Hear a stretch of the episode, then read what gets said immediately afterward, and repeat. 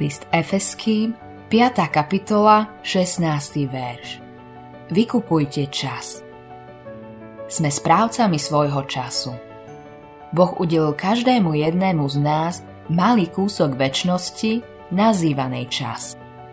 Tieto zlaté chvíle príležitosti nám boli rozdelené, aby sme ich využili a aby boli na Božiu slávu. Ak ich využívame múdro, Božia všemohúca ruka ich vpletie do plátna väčšnosti.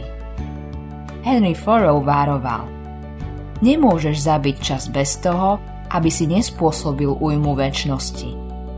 Ten, kto nemá víziu väčšnosti, povedal Carlyle, si čas neuchráni.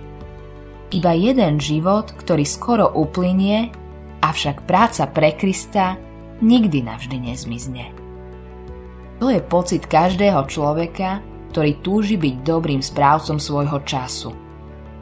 Bol nám zverený malý úsek zásadného času. Ak ho investujeme múdro, väčnosť nám vráti dividendy. Modlitba dňa Zbav ma mojej prokrastinujúcej prirodzenosti. Aké jednoduché je strácať čas. Chcem byť schopný zanechať dedičstvo času stráveného pre teba, pane, pretože to je väčné.